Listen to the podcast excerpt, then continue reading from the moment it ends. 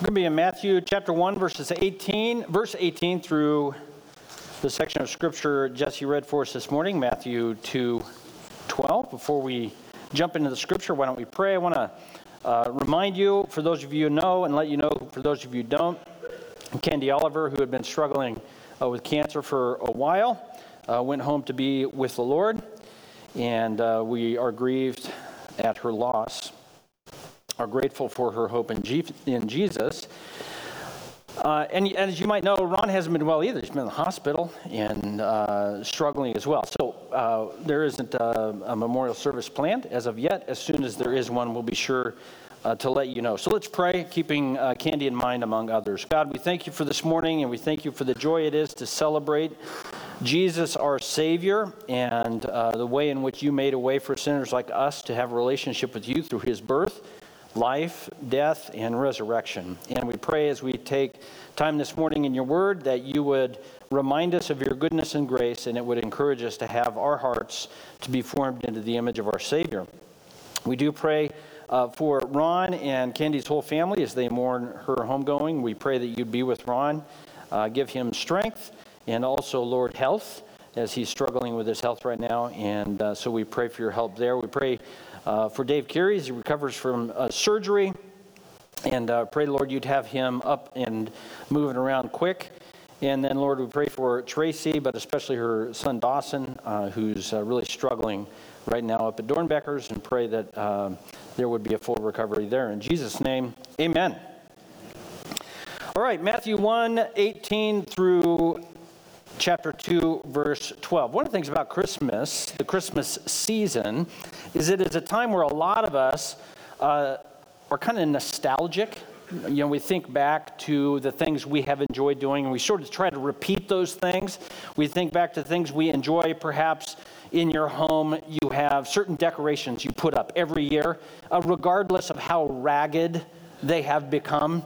Uh, you know, these decorations must go up in this location, and heaven forbid we replace them with updated decorations. Uh, you might have uh, particular traditions in terms of how you celebrate. Some people like to open gifts on Christmas Eve. Some people open only open gifts on Christmas Day. Some people open one gift on Christmas Eve, and uh, I don't know what your tradition is, but you tend to have a pattern and you repeat uh, that pattern. And when you find out other people do it differently, you think, what is wrong with them?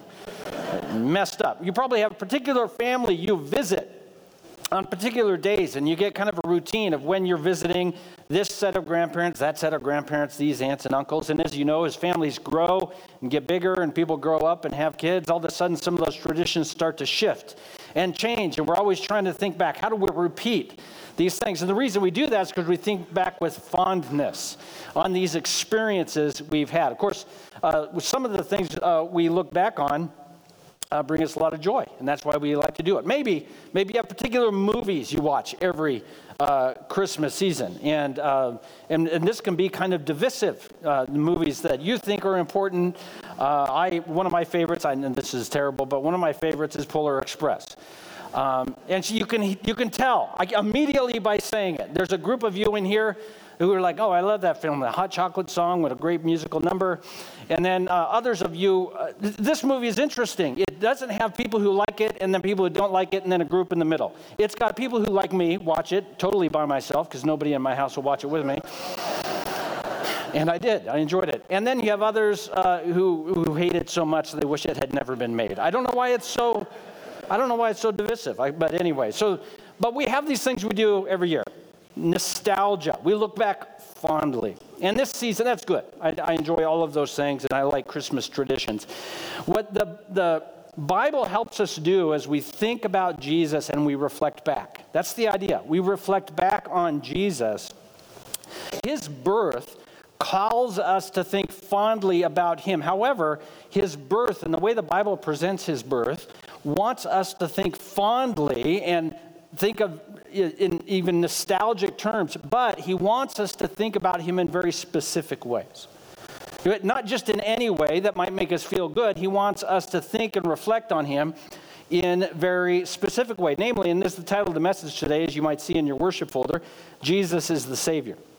He wants us to remember back to Him. Jesus is Savior. So, what the narrative here in, in Matthew 1 and 2 does is it invites us to think back fondly on Jesus. However, to do so, the invitation is to dislodge from us a fondness for lesser things about him. So that's what he wants us to do is think back to his birth in, in ways that bring us joy. However, he doesn't want us to think back to his birth in ways that bring us joy that are less than Jesus the Savior. He wants us to remember he was born for a very, very particular purpose. So we're going to look at uh, the two sections of this, verses 18 through 25 of chapter 1. We'll cover that, and then the part that uh, Jesse read for us earlier. So the first section here, uh, Matthew 1 18 through 25. Jesus the Savior saves his people. That's the first element of this that Matthew wants us to understand. Jesus the Savior saves his people. Let me read verses 18 through 25 of Matthew 1. Now, the birth of Jesus Christ took place in this way. When his mother Mary had been betrothed to Joseph, before they came together, she was found to be with child from the Holy Spirit. And her husband Joseph, being a just man and unwilling to put her to shame, resolved to divorce her quietly. But as he considered these things, behold, an angel of the Lord appeared to him in a dream, saying, Joseph, son of David, do not fear to take Mary as your wife for that which is conceived in her is from the Holy Spirit. She will bear a son, and you shall call his name Jesus, for he will save his people from their sins. All this took place to fulfill what it, uh, the Lord had spoken by the prophet Behold, the virgin shall conceive and bear a son, and they shall call his name Emmanuel, which means God with us. When Joseph woke from uh, sleep, he did as the angel of the Lord commanded him. He took his wife, but knew her not until she gave birth to a son and he called his name Jesus. Jesus, the Savior, saves his people. And specifically, why do we say he saves his people? If you just look back a, a, little bit in your Bible, in Matthew chapter 1, beginning in verse 1, what do you see there? You see a very long list of names, don't you? And if you're like a lot of people, when you come to a long list of names in your Bible, you scan them quickly and get to the part where it ends. But these names are really, really important. And what Matthew is trying to do, because Matthew in particular, as he was writing the story of Jesus' life, he was in particular wanting to have the people of Israel, the Jews, connect with what Jesus' mission was. And so the book of Matthew starts with the story of the genealogy of the people of Israel leading up to their great king, King David.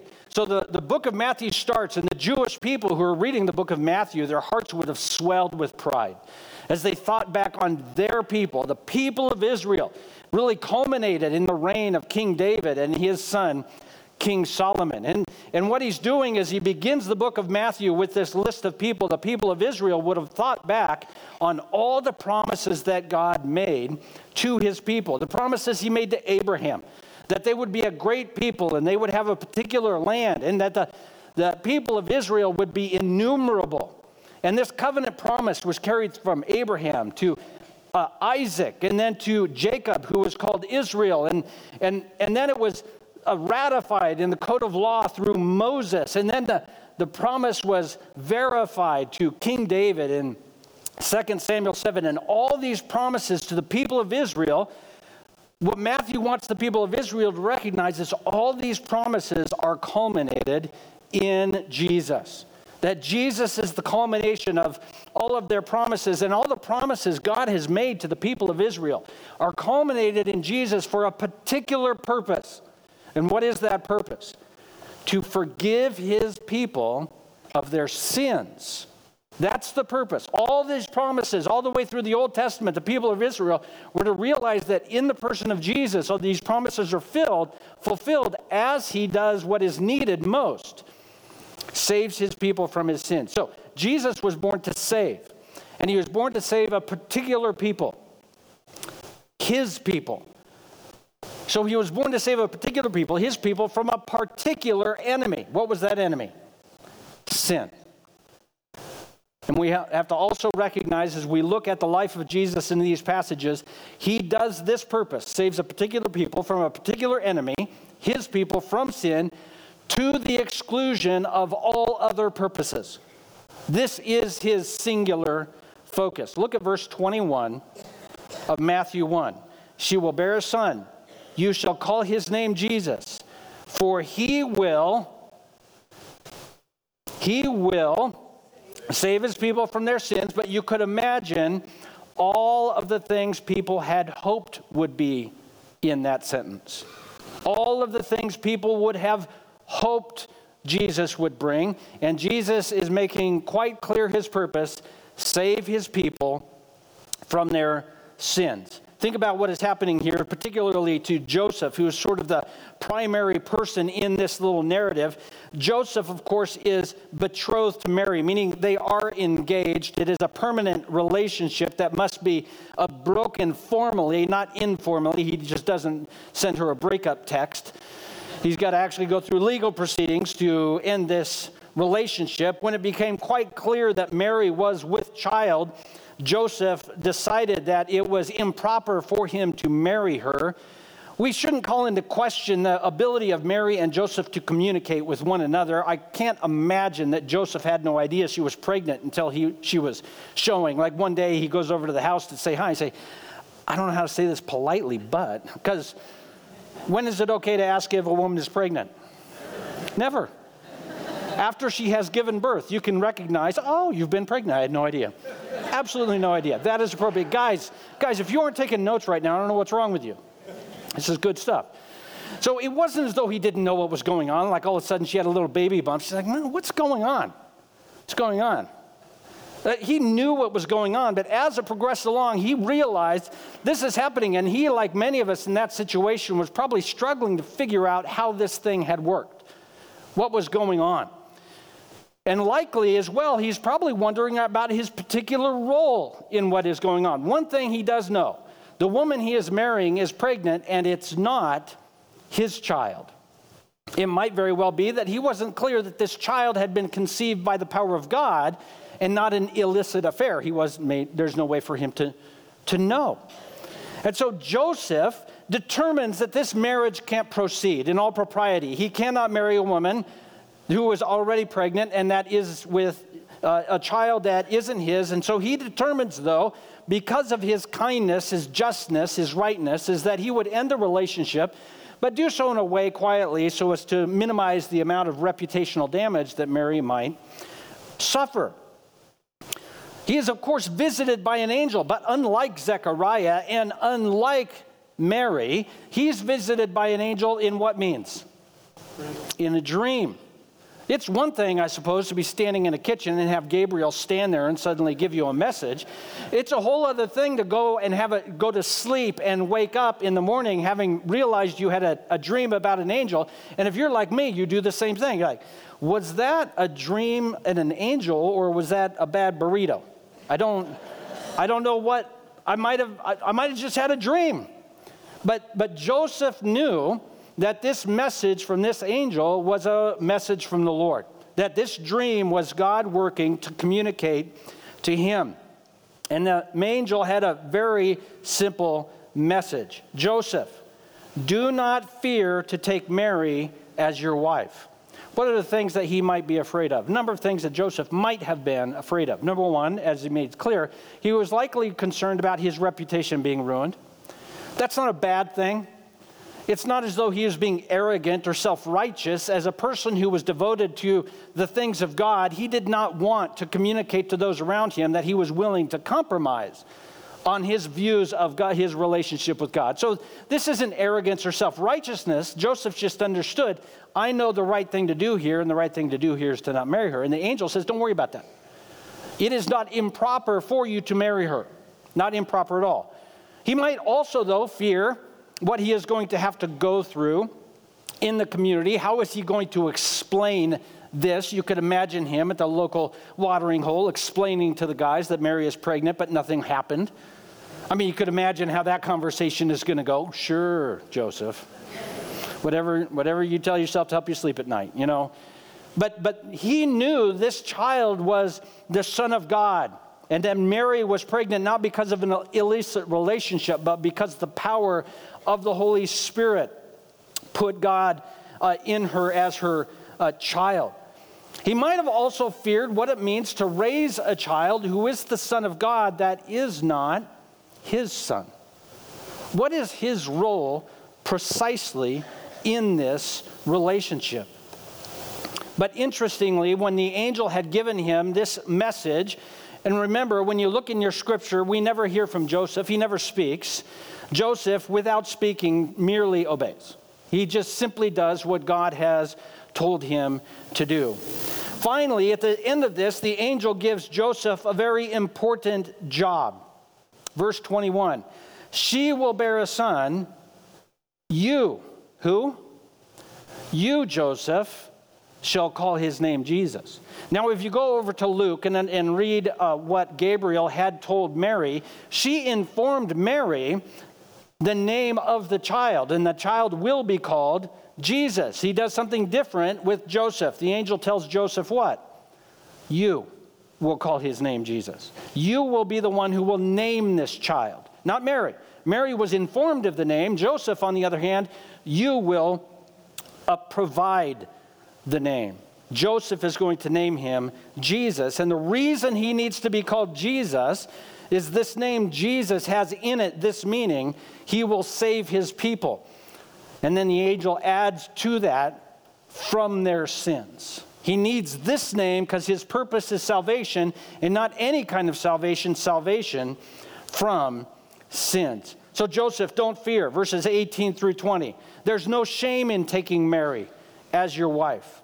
Joseph, of course, is a man of scruples, a man of reputation, a man of righteousness, and and the angel calms his righteous concerns, and the angel gives him the green light to marry Mary. I had to put a pause there because it's two different Marys. Okay. Now, why is it so important that Joseph name Jesus, and why is it so important that Joseph not divorce Mary at this point? And the understanding of that comes from that long genealogy that many of us skip at the beginning of Matthew. Let's look at it in beginning in verse 15. I'm beginning arbitrarily in verse 15. Eliud was the father of Eleazar, Eleazar the father of Matthan, Matthan the father of Jacob, Jacob the father of Joseph, the husband of Mary, of whom Jesus was born, who is called the Christ. So here's this long genealogy that begins in Abraham and goes through the line of King David, establishing that Jesus is the Savior to come from the line of King David. And who does this genealogy go through? It goes through Joseph. Joseph needs to be the father of this child because Joseph is in the line of King David, but Joseph isn't the father of this child. Or is he? Who is going to do the naming? Joseph is going to do the naming. And, and what, what God is doing here for Joseph, he's, he is saying, now, Jesus here may not be your biological son because he is the son of, of God. However, he is to be your son. And you are to name him because it is through you, Joseph, that the prophecy to David will be fulfilled. So God is calling to Joseph not merely to obedience, but Joseph had a had a role to play. What God had seen fit to do was to provide for Jesus the lineage of King David through his adopted father, Joseph. And so he tells Joseph, You have no small part, you have a huge part, and because of that, you are the one who is to impart on your son the name, the name that only you, the son of David, can give, the name Jesus, because he will save his people from their sins. In verses 21 through 23, the angel makes clear what God in the flesh is going to do for us. He says, Behold, a virgin will conceive, you will call his name Emmanuel. So Jesus has a mission to save sinners, but he does not do it from afar. What the angel make, helps us understand as he's speaking to Joseph is God is with us. He wants intimacy and closeness with us. The reason he has to come and save us is because we have rejected intimacy and closeness with him. The problem, what has separated us from God, what has removed from us that closeness with God, is in fact our sin and our rebellion. God did not create the distance, we did. But now God is showing up to create the closeness. But we aren't creating. We're not the ones seeking God, He's the one seeking us. The problem is sin. If you want to read what that separation looks like, you can read in the book of Exodus this scene where God comes down onto Mount Sinai and he's going to provide the covenant to his people through Moses. And if you remember reading in that in Exodus, God comes down in a fire and Mount Sinai suddenly looks like an erupting volcano. And God explains to Moses, you need to keep the people back. Make sure they don't touch the mountain. If they touch the mountain, they're going to die. And if you let an animal touch the mountain, it's going to die. And if somebody touches the mountain, you got to kill them because they shouldn't touch the mountain because the mountain is holy. And if you're going to kill them, you got to kill them without touching them. I know this sounds weird, but he said, yeah, if you're going to kill them, which you have to do because they touch the holy mountain, you got to make sure that you kill them by stoning them or shooting them with an arrow. I'm, I'm quoting from your Bible here. You, some of you didn't realize this kind of stuff is in there. You got to read it. It's awesome. He said, because after they touch the mountain, you, don't, you can't touch them. You can't touch them, so you got to kill them from a distance. Now, why is it that God in this mountain suddenly is so dangerous for the people of Israel that he says you have to stay away? It's because God is holy and righteous, and his people aren't. They are sinners. And this is the reality of the relationship between God and every single human. There is a distance. God is holy and righteous, and we are sinners and rebellious. And God says, I want to create that closeness so that you can come to me and not be in danger of judgment, but instead you can come to me and experience closeness and intimacy. God is going to be with us, and in order for Him to be with us, He has to forgive our sin. In order for it to be safe, for us to be in the presence of God, our sin has to be addressed. And so this is why in Matthew 121, Jesus comes with a singular mission. He will save his people from their sin. He is solving the biggest problem humanity has ever uh, faced. He is also solving the one problem that we need fixed, which is our ability to know and be with God. The problem with this particular mission is you and I have lots of problems. Sin doesn't make the top 10. And you and I have lots of things that are important to us, and being close with God doesn't make the top 20. And Jesus, when he shows up, says those are the two things that are most important that your sin problem is fixed and your relationship God, with God problem is fixed. And this is why, if you've read the Gospels, so many people struggled with Jesus. They wanted him to do lots of things, but fixing the sin problem and the God problem wasn't two of them. But we learned very early in Matthew chapter 1, he has come to save his people from his from their sin. Look at verses 24 and 25 of Matthew 1 if you don't mind. Joseph woke up from his sleep. I love this because you don't see this very often in the Bible. He did as the angel of the Lord commanded him. I mean, it's just so basic. It's just so routine. It's just, it's almost unimpressive how plainly it's worded. But usually, if you've ever, especially read your Old Testament, God says this, and then what's the phrase that follows? They did not do it. and they did not do it with attitude. I mean, that's on repeat over and over. And here you have Joseph. The angel appears in a dream. He wakes up. Well, let's get it done just gets it done. God makes a statement and he obeys. He woke up and he did as the Lord commanded him. He took Mary as his wife, while at the same time they continued to be physically separate, not experiencing marital, marital intimacy until after the child was born because he understood what God was up to. This child was the Son of God, not to be claimed by Joseph. However, Joseph was to have a role in being the father of this son as the means by which this son would fulfill the promises to, the, to King David and the people of Israel. So Joseph knows what God is doing. Joseph understands why God is doing it. And Joseph, without saying any words, without making any big fuss, shows that he wants to be part of what God is up to. He says, I see what God is doing, I see my small part in it, and I'm in. I want to be a part of this. I want to be a part of what God is doing to bring salvation from sin to his people. In particular, the people of Israel, fulfilling God's promises to bring salvation to the people of Israel. Jesus is the Savior. He saves his people, the people of Israel in this case, from their sin. The question, though, has to be as we get into chapter 2 is all of a sudden we take a big right hand turn or left hand turn, we take a turn. All of a sudden things get a little strange because the question has to be this Is God only saving Israel? So if if Jesus is the Savior and he saves his people, it might be fair to ask, well, who are his people? Is it only the Jews that get salvation from sin?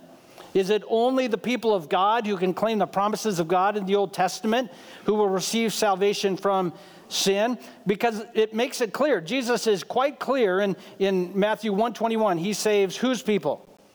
His people from their sin. So the question is who are his people.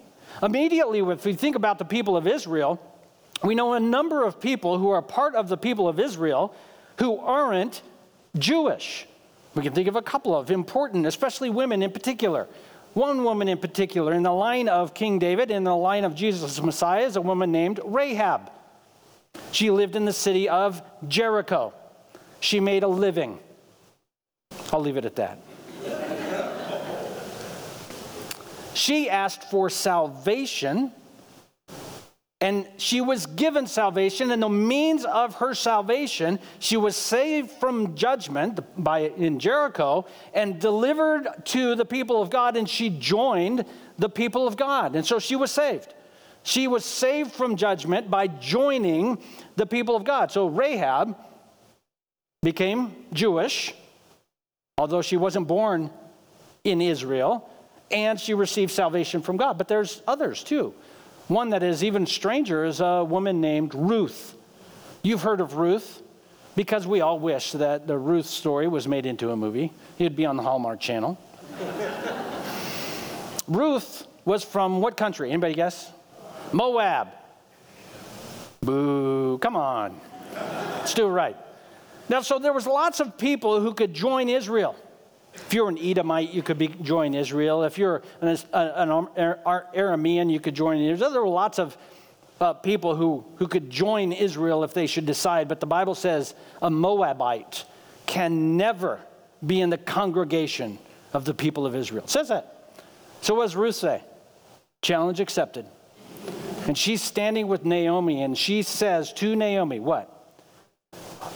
Your people will be my people your God will be my God. And so here we have a Moabite who by faith said, I trust God in his kindness. And she finds herself in the line of King David and finds herself now in the line of Jesus, the Savior, from their sins. So our question must be if Jesus came to save his people from their sins, who then are his people? Jesus, the Savior, saves his people and his people are those who trust him. His people are those who trust him. In Matthew, in the book of Luke, in the book of Genesis, in Chronicles, in the book of Ezra, in the Nehemiah, there are long lists of names which are really, really difficult to read. And all these long lists of names are intended to establish who God's people are. And what we discover here is everyone who trusts Jesus is God's people. Everyone who trusts Jesus finds their name in the genealogy of Jesus. Those are his people. This is the unexpected twist in the mission of Jesus to bring salvation is that anyone who trusts him are his people. Anyone who trusts him are his people, even Gentiles.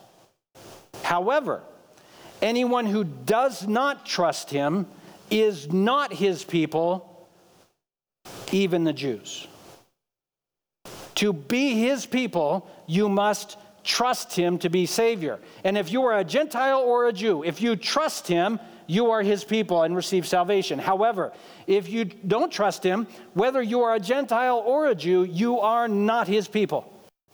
In order to be of the people of God, you must claim the promises of God for forgiveness of sin through Jesus. Amen. Chapter 2, we have wise men. How many wise men? We have no idea. At least two, because it's plural. Could have been two, could have been dozen. Why do we say there was three? Because there were three gifts. That's why. But we have no idea how many guys there were. Could have been two, where one of them would have had to carry two gifts. He would have been fine. These aren't really heavy. They're very costly, but they're not very heavy. But there could have been a bunch. Even in the earlier early church, these three guys were given names. I don't know what they the names are because they're hard to pronounce because they're not English names. So we don't know how many wise men are. Where are they from? They are from the east. Where east? East. Uh, you know, could have been Persia, present day Iran. Could have been Babylon, present day Iraq. Could have been India. I don't know. In, but east. East of there. But it's non-specific. What we do know is they're not Jewish. They're foreign. They're not of the people of Israel. And so, what we have here in the first chapter, we have a genealogy going through David's line, and the people of Israel would be reading this first chapter of Matthew, and the, their hearts would have been warmed. Our history is coming to culmination. Chapter 2, and they go, Who are these Yahoos? well, I thought we were reading about Israel. What are these men from the east doing in our story? These wise men are sent, set in contrast to the religious leaders of Israel and King Herod, as we're going to see. Those with the least amount of information, that is the wise men, those with the, the least amount of information respond the way the others should have with worship. Those with the least amount of information, they go to the, the Savior and worship. Those with the greatest amount of information do not. The wise men had very little information. As it tells us, they show up in Jerusalem because they had anticipated the birth of the king of the Jews. And so, if you were going to Israel to find the king of the Jews, you would go to Jerusalem. That was the, the place that you would go. So, with very little information, they go to the king of Jews. Why do they go there? They say in, in, in verse 2 We saw his star and it rose, and we've come to worship him. So we don't know how much information they had, but what little they had, they said, We know that the, the birth of the king of the Jews will be announced with a star. And of course, the, the, the people of Israel understood that this prophecy came in the book of Numbers, and it's from a prophet, a guy named Balaam. And that's kind of interesting because Balaam, well, he was awful. He did, in fact, prophesy at the power of God. He was, in fact, hired to curse the people of Israel. He wasn't able to curse the people of Israel because God wouldn't let him curse the people of Israel. And in one of these sort of forced prophecies where God overwhelms him, he prophesies that a star would, would rise. Just to give you the end of the story, when Balaam realized he wasn't going to be able to curse the people of Israel, he figured out a plan. He told the enemies who wanted to hire him to curse the people of Israel, said, Listen, I've tried it. I can't curse them. God won't let me. However, if you were to send people into their camp to tempt them to worship idols, then God would have to judge them. And that's precisely what they did. So he just came up with a way to get Israel to fall into sin and experience God's judgment. Israel then attacked their enemies, and Balaam was one of the ones killed in the war that followed. So Balaam wasn't a great guy. Nonetheless, God used him to prophesy the coming of Jesus through a star. And everybody understood that this was going to happen because when the wise men showed up and said, Look, we're following the star, the people, the religious leaders noticed, they didn't say, What are you talking about? Are you guys crazy? There's no star. They didn't say that. What'd they say? He said, No, yeah, he's going to be born in Bethlehem. They apparently didn't have that little bit of information from the prophet Micah, likely. So, so these, uh, these wise men with very little information, they show up in Jerusalem with these expensive gifts. Likely, they were expecting to show up in Jerusalem and find a, a king being installed on his throne. That's what they were expecting. That's why they showed up with these expensive gifts. Because when a king is put on his throne, everybody shows up and wants to show their loyalty to him. And these also would have been joining it. They were likely shocked that there was no party going on. They showed up, wait, we, we thought the king would, would, isn't there a thing going on? We saw, we got the email. Well, it wasn't an email, it was a star, but we figured. And nobody there is, is participating. They expected to join this inauguration, and no inauguration was going on. Then we have King Herod. Verse 3 Herod the king heard this. He was troubled. Why would King Herod be troubled? Dude was out of his mind. That's why he was troubled, but also he didn't want anybody else to be claiming to be king. And so he got the chiefs and the scribes and the Pharisees and all the really smart Bible guys together, and he said, Now, where's this supposed to happen? Where's the king supposed to be born? And, and they said, Bethlehem, because of this prophecy. And so he, he gathered the, the location of the birth, and then he went to the wise men and said, Hey, why don't you go find him? Then come back to me so I can come and worship him. Now, I don't know if you know much about Herod. If he is talking, he is lying. He had no interest in worshiping this child, as you will discover if you read on. In fact, when he discovers that he is being tricked and he wasn't sure which baby it was, he just decides, I'll kill all the children two years and younger in the vicinity of Bethlehem. That's how crazy this guy was. So Herod tries to figure out where the king is. Here's what's interesting about Herod he finds out precisely where the king is. He finds out where he's supposed to be born. He finds out when he is supposed to be born. He is very practical and he is very thorough. Here's something we should understand between the wise man and King Herod, not the people of Israel, between the wise man and King Herod. If you were alive during this time and you wanted to find the Savior, you could. It just had to be a matter of did you want to find him? If you wanted to find him, guys from the east could find him. And if you wanted to find him, a pagan, non believing psycho king could find him. But who is the one group of people who aren't even looking? The leaders, the religious leaders, the scribes, and the Pharisees. They have no, they have no interest in finding the Messiah. The Pharisees and the Sadducees and the priests, their only concern is self preservation. How do we manage our power and our influence and our rulership underneath this crazy Herod guy? How do we keep our place? A Messiah showing up now is terribly inconvenient. He's going to ruin everything.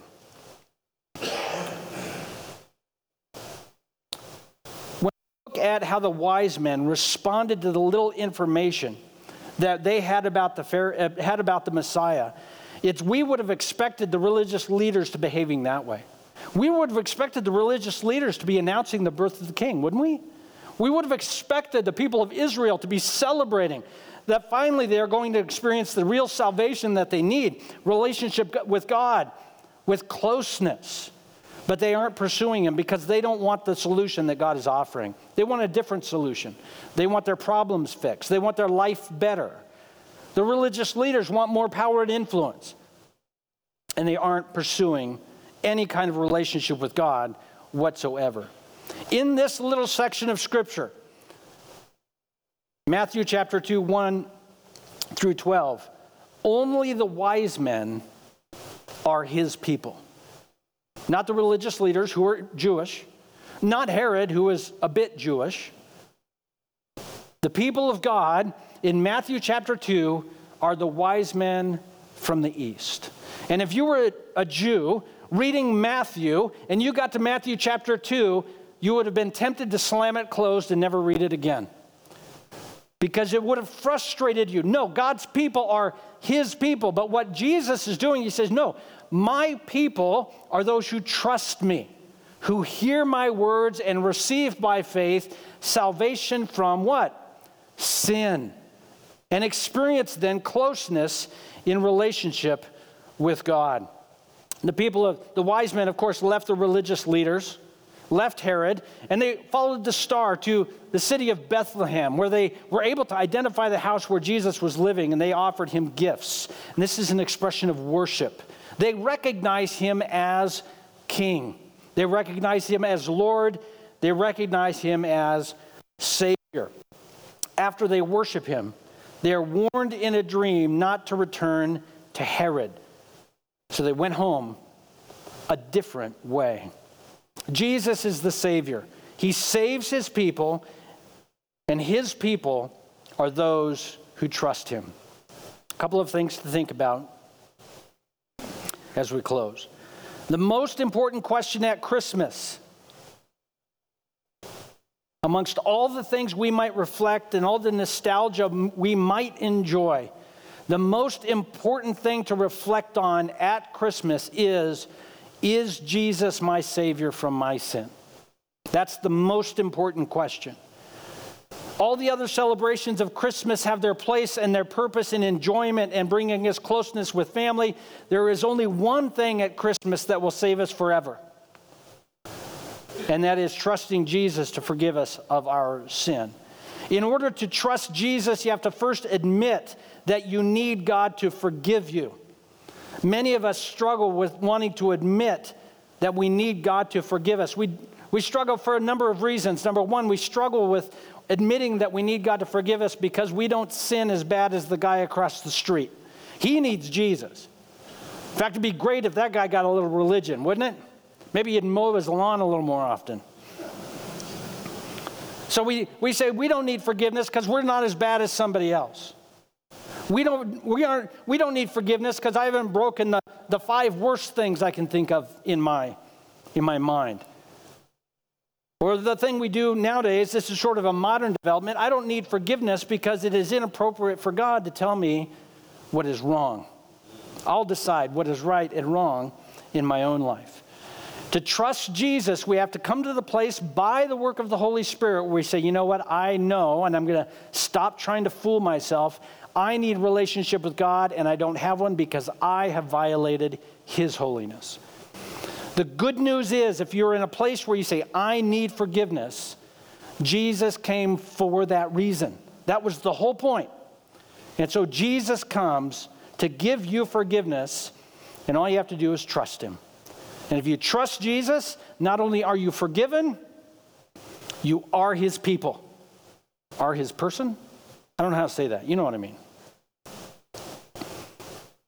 If you go if you celebrate Christmas and miss that Jesus is your savior, I don't know, I don't I don't want to be rude, but here we go. I don't see the point of celebrating Christmas. I mean, it's great. It's fun. I like the food. I like getting presents. But in January, we'll forget about it. And for many of us, in January, we got to pay for it.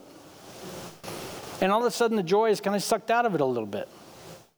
And the only way for this thing to actually have traction in our life is if we say, you know what, I need a Savior to save me from my sin. Second thing about Jesus and his mission, which is fantastic, to be saved from our sin means we join the people of God. We are not saved into isolation. We have a place to belong. When we are saved, when Jesus works on our hearts and gives us salvation and eternal life, God receives us, and so we belong to Him, and God receives us, so we belong to and among His people. And what's fantastic about His people is there are no statuses Stata, stati? There's not more than one status. There aren't tiers. There aren't upside and downside. There's not varsity and junior varsity. There's not tenured and untenured. There is saved, and that's it. That's what there is in, in this group of people. And this is the difference between the, the, the people of Israel here in Matthew 1 and 2. You've got these people who understand, understand status, King Herod, and the religious leaders. And they want to make sure that that status is maintained. And they're concerned the Messiah is going to ruin their social structure. Guess what? The Messiah is going to ruin their social structure. That's the whole point. We get to join the people of God, and the people of God come together and we say, What, we, what do we have in common? We all needed forgiveness from our sin. And the point of connection we have with one another is Christ. In Jesus, you belong both to Him and you belong within and to the people of God.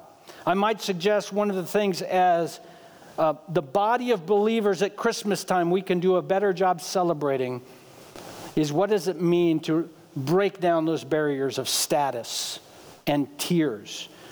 This is a hard thing. This is where we see people, and you and I do it all the time. We see people and we put them in a certain place, above us or below us.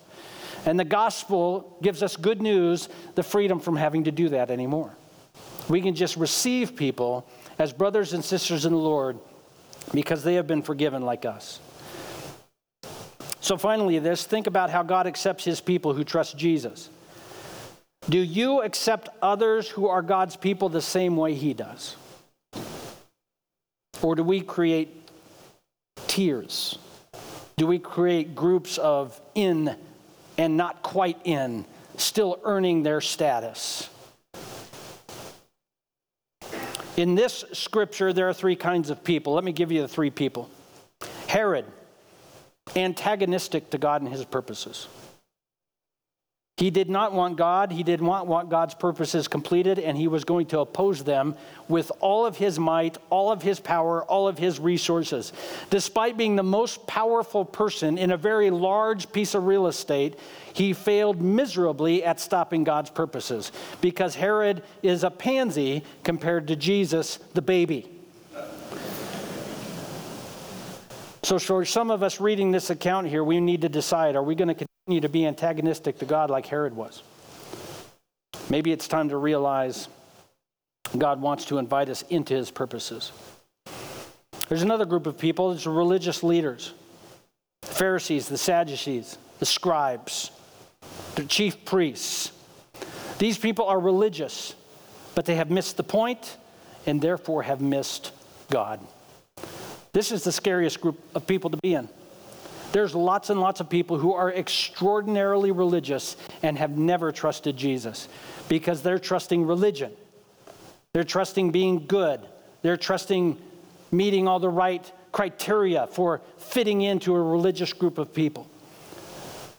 But the religious leaders are no closer to God than Herod. The only difference is they think that their religion is going to save them. But the only way to be saved is to trust that Jesus saves me from, our sin, from my sin. Finally, there is the Magi, the wise men. These are outsiders who want to know God, and they find God because they know they're outsiders with God. They know they don't have an in with Him. Because I'm separated from God, I have an opportunity to know God because God is the one who provided the way for outsiders. And so God sought the wise men. And because the wise men were open, they found him because they obeyed his word. Jesus saves his people, and his people are those who trust him. God, we thank you for the grace you have shown us in your scripture that you would save these wise men who trusted you despite very little information that they had. And God, I would pray that you would move in our hearts in such a way that we would trust you in the same way. Father, I would pray for those of us who are here this morning who don't know you, that even in this moment, you might do a work on our heart to bring us to that place where we recognize we need to be forgiven for our sin and to know that you save sinners like us when we trust you. God, many of us have been believers for a while, and we've gone to church for a while, and we know a lot of the stuff in the Bible, and we know we know how things are supposed to work. And some of us, Lord, we've gotten a little bit big for our britches. We decided that we kind of measure up and matter a little bit because we've been around a while. And God, we pray that you would humble us. Help us to recognize we're all in the same boat saved by grace alone. That whether we've been saved for five minutes or five decades, we're all in the same place, trusting Jesus. Would you allow this body of believers, God, to be one that intentionally breaks down walls of hierarchy and status? And we're willing, God, to connect and associate and know and love and be with people where we have Jesus in common and perhaps little else. God, we pray that as we celebrate Christmas this year, especially, that you would fill our hearts with joy of remembering that Jesus saves sinners like us. In Jesus' name we pray. Amen. Why don't you stand up as we close with a song?